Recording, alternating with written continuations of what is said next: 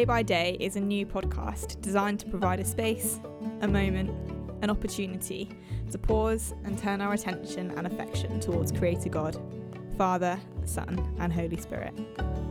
Our hope is that as we give time to wait and listen, we can allow God to speak into our lives through His Word and by the power of His Spirit. Our prayer is that as we journey together, God might transform us to look more and more like Jesus each day. Join us as we pray and worship together.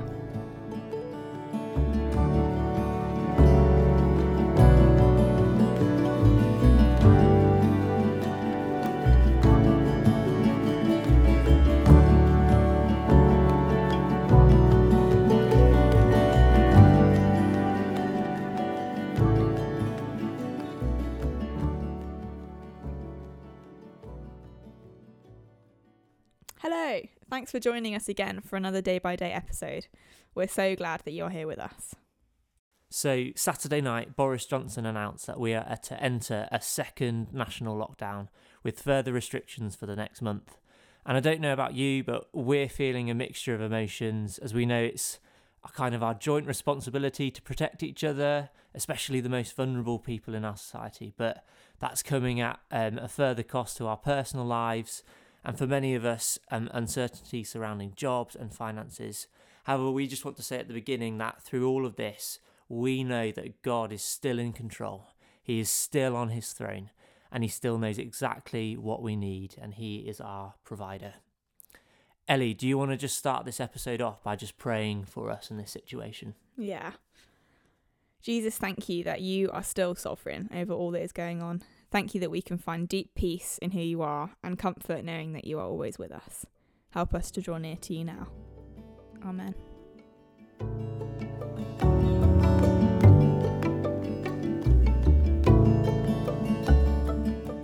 Love the Lord your God with all your heart and with all your soul and with all your mind. This is the first and greatest commandment, and the second is like it. Love your neighbour as yourself. All the law and the prophets hang on these two commandments.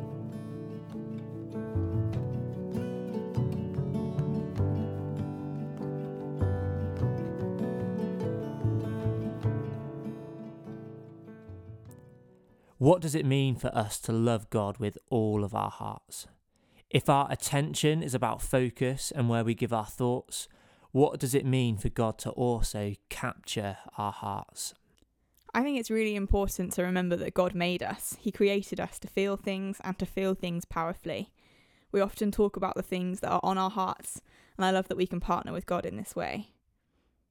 I also know that I have a tendency to shy away from negative or difficult emotions, especially at the moment with COVID restrictions changing. It could be so easy to soldier on through without taking time to process our thoughts with God.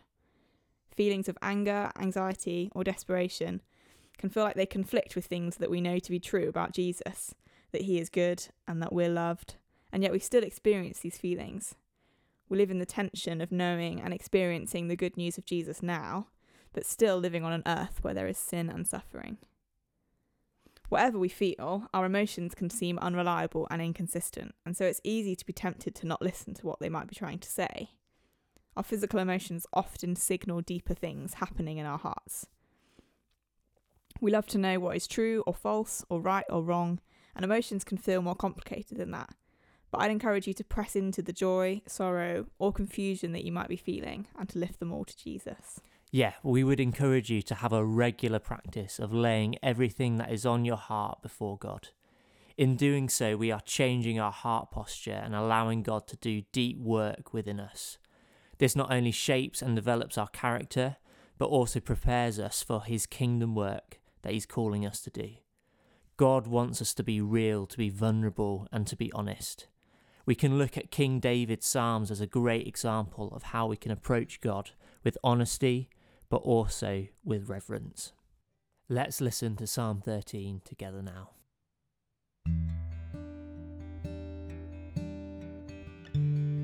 How long, Lord? Will you forget me forever? How long will you hide your face from me? How long must I wrestle with my thoughts and day after day have sorrow in my heart. How long will my enemy triumph over me? Look on me and answer, Lord my God. Give light to my eyes, or I will sleep in death. And my enemy will say, I have overcome him, and my foes will rejoice when I fall. But I trust in your unfailing love. My heart rejoices in your salvation. I will sing the Lord's praises, for he has been good to me. Let's spend a moment before God, bringing to him all that is weighing on our hearts. Let's remember his promises and allow him to speak into those situations. It can be so easy to let our anxious thoughts and all the uncertainty take root in our hearts and allow fear to overcome us. But rather, let's allow God, who cares deeply for us, to change our perspective and to give peace, joy and contentment despite any circumstances we may face.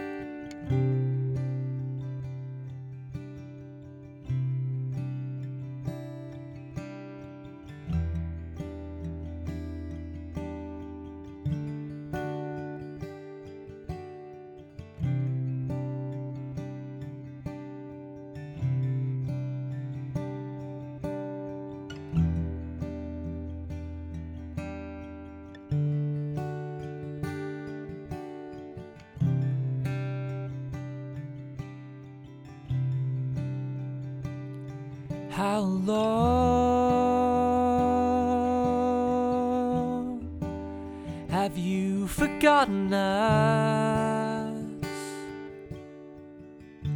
Have you hid your face from us?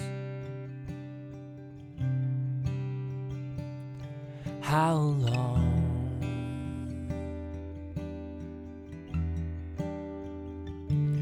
How long must I wrestle with my thoughts and have sorrow in my heart?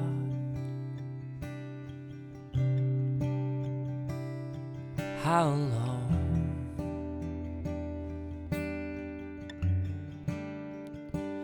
But I will trust in your unfailing love.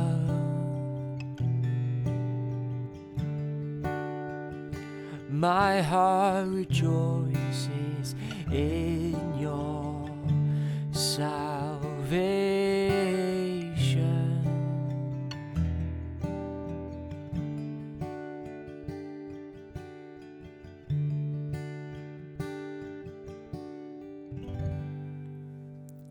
Jesus, we thank you that you invite us to share our thoughts and emotions with you. Lord, thank you that you care deeply about what is on our hearts. Lord, we choose today to give our hearts completely to you. We invite you to capture them from all distractions and help transform us to look more like you. Amen.